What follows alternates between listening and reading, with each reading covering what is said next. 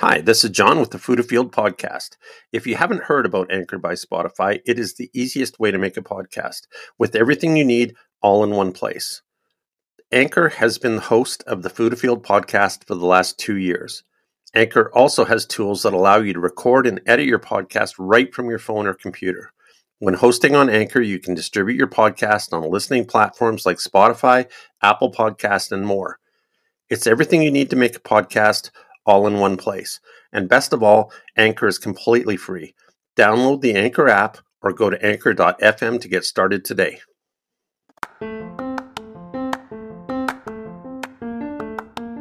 Hey, this is John David Schneider, and this is Food Afield, a show about wild food ingredients and how to collect them.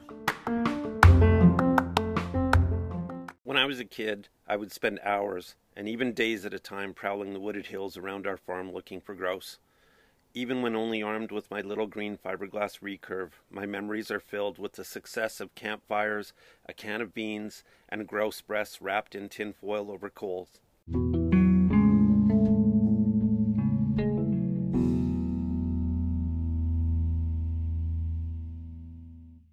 It's interesting to me that in my adult years of focused waterfowl and big game bow hunting, the grouse hunt somehow became much less important. The collecting of grouse meat was nothing more to me than an opportunistic byproduct of hiking cut lines calling elk or walking back to the truck from a morning of sitting in a whitetail stand. I think that these birds and the tradition of upland bird hunting really deserve more of my respect and dedication during the hunting seasons that I have left. As I get older, I'm interested in trying to reclaim some of these memories of my youth. So, earlier this September, and with purpose, I set out to the boreal forest to try to find some grouse for the freezer. It was the first time I had really hunted grouse in perhaps 40 years. I'm so glad that these simple hunts are quickly finding a place in my schedule once more after all this time. I decided to sneak off for an overnight trip, a quick overnight trip to Bear Camp here in the Boreal Forest in Alberta. This is the area that Kevin Koswin, Jeff Sanger, and I have hunted for seven years now, I guess, for bear mainly in the spring. But Kevin and Jeff have been up here quite often as well in the fall for deer and bear and other things. And we've always seen a lot of grouse up here, so I thought that I would spend a couple of days in the hunting season to focus on grouse. So the road that I had in mind was it was just a little two track that leads up to a lease. It's a road that isn't maintained, so I'm able to walk up and down the road for easy access and and I'm able to shoot from that two track. Um, so yeah, I pulled up in the truck, and I just planned on sleeping in the truck. I've got a cot set up so that I, you know, can just literally park and be camped. And uh, so I did that and uh, got myself organized and my gear together, little trap line from the truck, and I had only walked, I don't know, maybe 10 yards, 20 yards, and flushed two spruce grouse. And uh, so it happened that quick. So I shot two grouse, and I was I was in the money. Uh, a few paces later, I flushed up another one, and I actually missed that one with my bow, and uh, the first two I had shot with the shotgun. The, the third one I had missed with my bow and lost that, and so yeah, the hunt was off to a really good start. I had two birds lined up right away. And then later on that evening, yesterday evening, uh, just was walking through the woods and through the uh, through down the two track and flushed up three ruffed grouse and ended up shooting one of those. And then, uh, yeah, a little later in the evening, I managed to get another one further down the road. So, uh, ended up yesterday with four birds total: uh, three spruce hens, spruce grouse, and one ruffed grouse. And so, yeah, that was a good night. Went back to camp, and uh, actually, I I moved my camp. I went back to the camp that we always camp at. Uh, we call it Bear Camp for the From the Wild episodes. Just felt more comfortable there. It was kind of weird being there without Kevin and Jeff. That's the first time I've ever been there solo, but uh, yeah, it was it was nice to visit that camp. It's it feels like home. hunting these boreal grouse is actually pretty simple. Um, their tendency to flush quickly um, and then roost almost instantly makes them super vulnerable.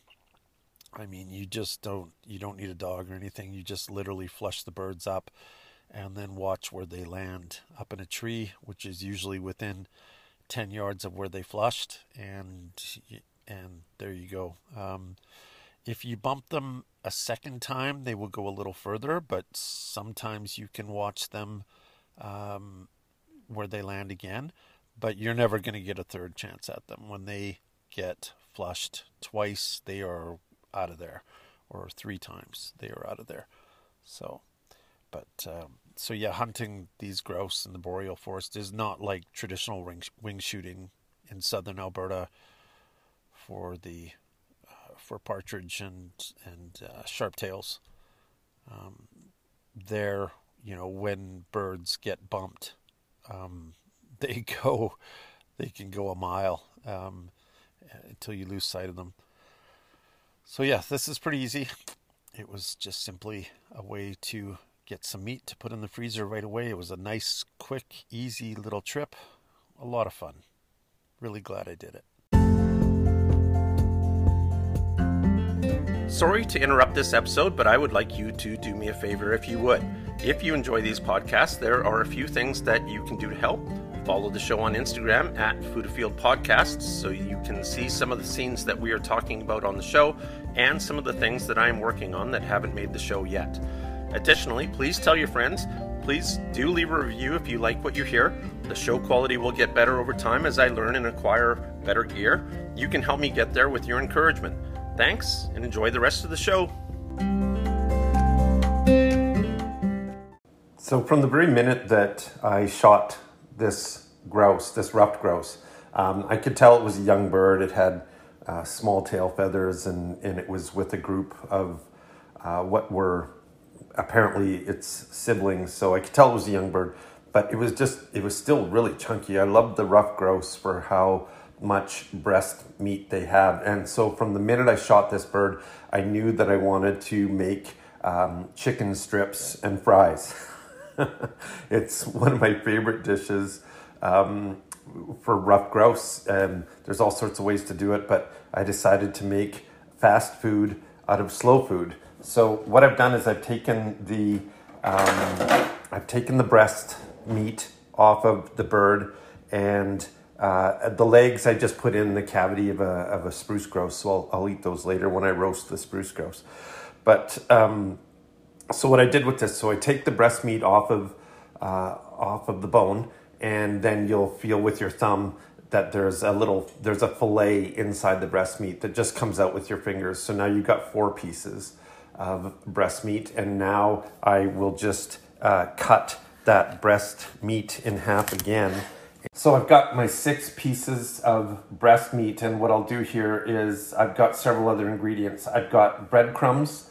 Um, so we are a, an organic grain farm here, and we have stone mills, and we supply flour to uh, bakeries and and uh, and customers within the area of Edmonton. One of our customers is Bonton Bakery, so we get our bread from Bonton when the bread when the loaf of bread is going a little bit stale towards the end we'll just uh, like when you're ready to to uh, bring out a fresh loaf of bread instead of throwing that that stale loaf away we just cut it into cubes and then let it dry um, and then we keep bags of it around as uh, as dried bread cubes and then it's really easy to just grind up in the blender i have a little slap chop type thing that that grinds it up pretty fine so i take my breadcrumbs and I've got some spices, salt, pepper, garlic.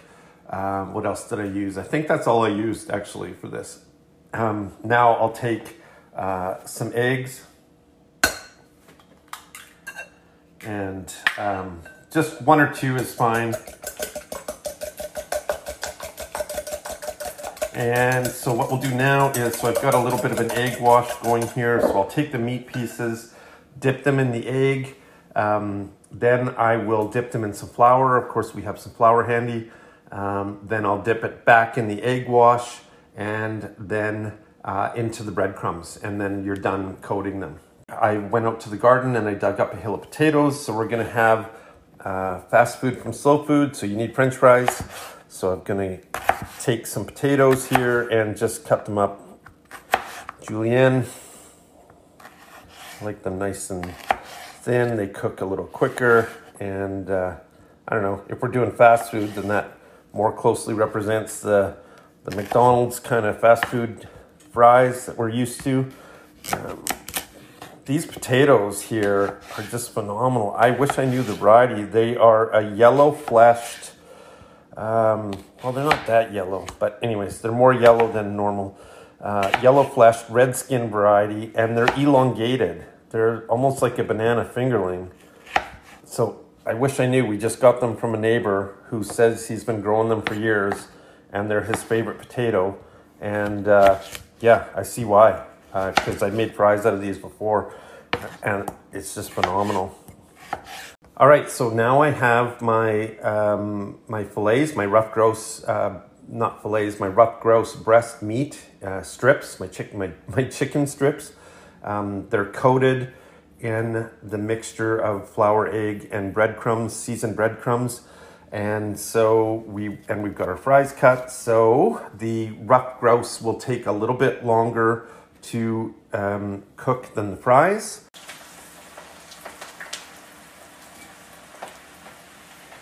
Okay, so we've got our hot oil going with our chicken strips and we'll let those brown up.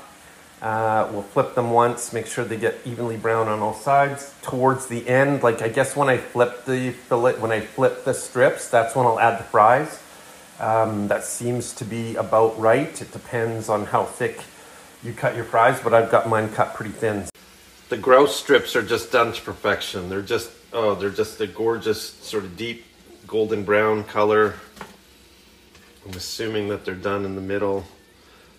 I'm not sure how long they were in for. Um, again, it kind of depends, it really depends on the temperature of your oil. Uh, so I don't know. Um, I've never worked at a fast food restaurant, so I'm not sure. Um, I'm gonna say uh, were they in for five minutes? I don't know, maybe something like that. So, um, whatever. You, you'll you'll be able to tell. Um,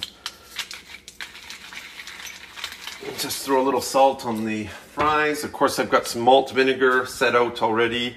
Um, I've actually got a um, gooseberry jelly that will act as a dip for the strips, but I'm just going to try them here first. Okay, so we've got our fries and our chicken strips here set out. I'm just gonna try these strips and Mmm. Oh my. Mmm. Oh man.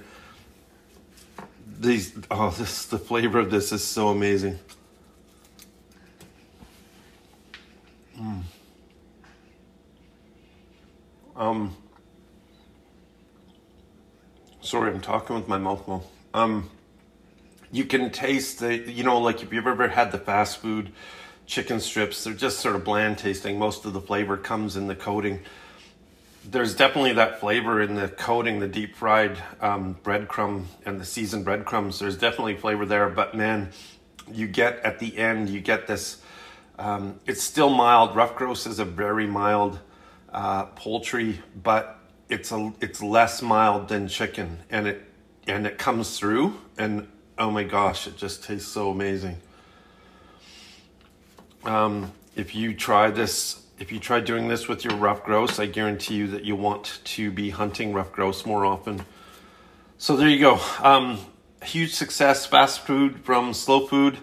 Um, so happy i was able to harvest that rough grouse. I will definitely be out again this fall for Upland. I know that I'm going down with Kevin Koswin and Jeff Singer when we are hunting mule deer. We're going to be chasing some Hungarian partridge and sharptails. Um, so you know what will be interesting is to do a little taste comparison between some different species. So there you go. Rough grouse, fast food from slow food, chicken strips and fries.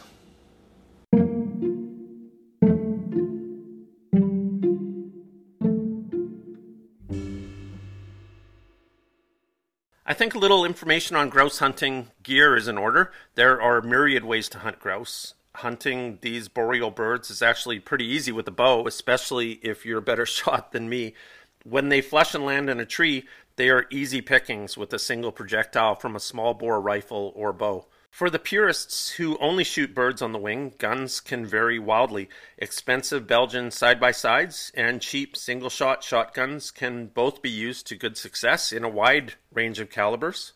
My choice is my pickup truck of a gun, the Remington 870 Wingmaster in 12 gauge configuration. It is a 55 year old gun with a 2 and 3 quarter inch chamber, so I'm using matching Remington ammunition.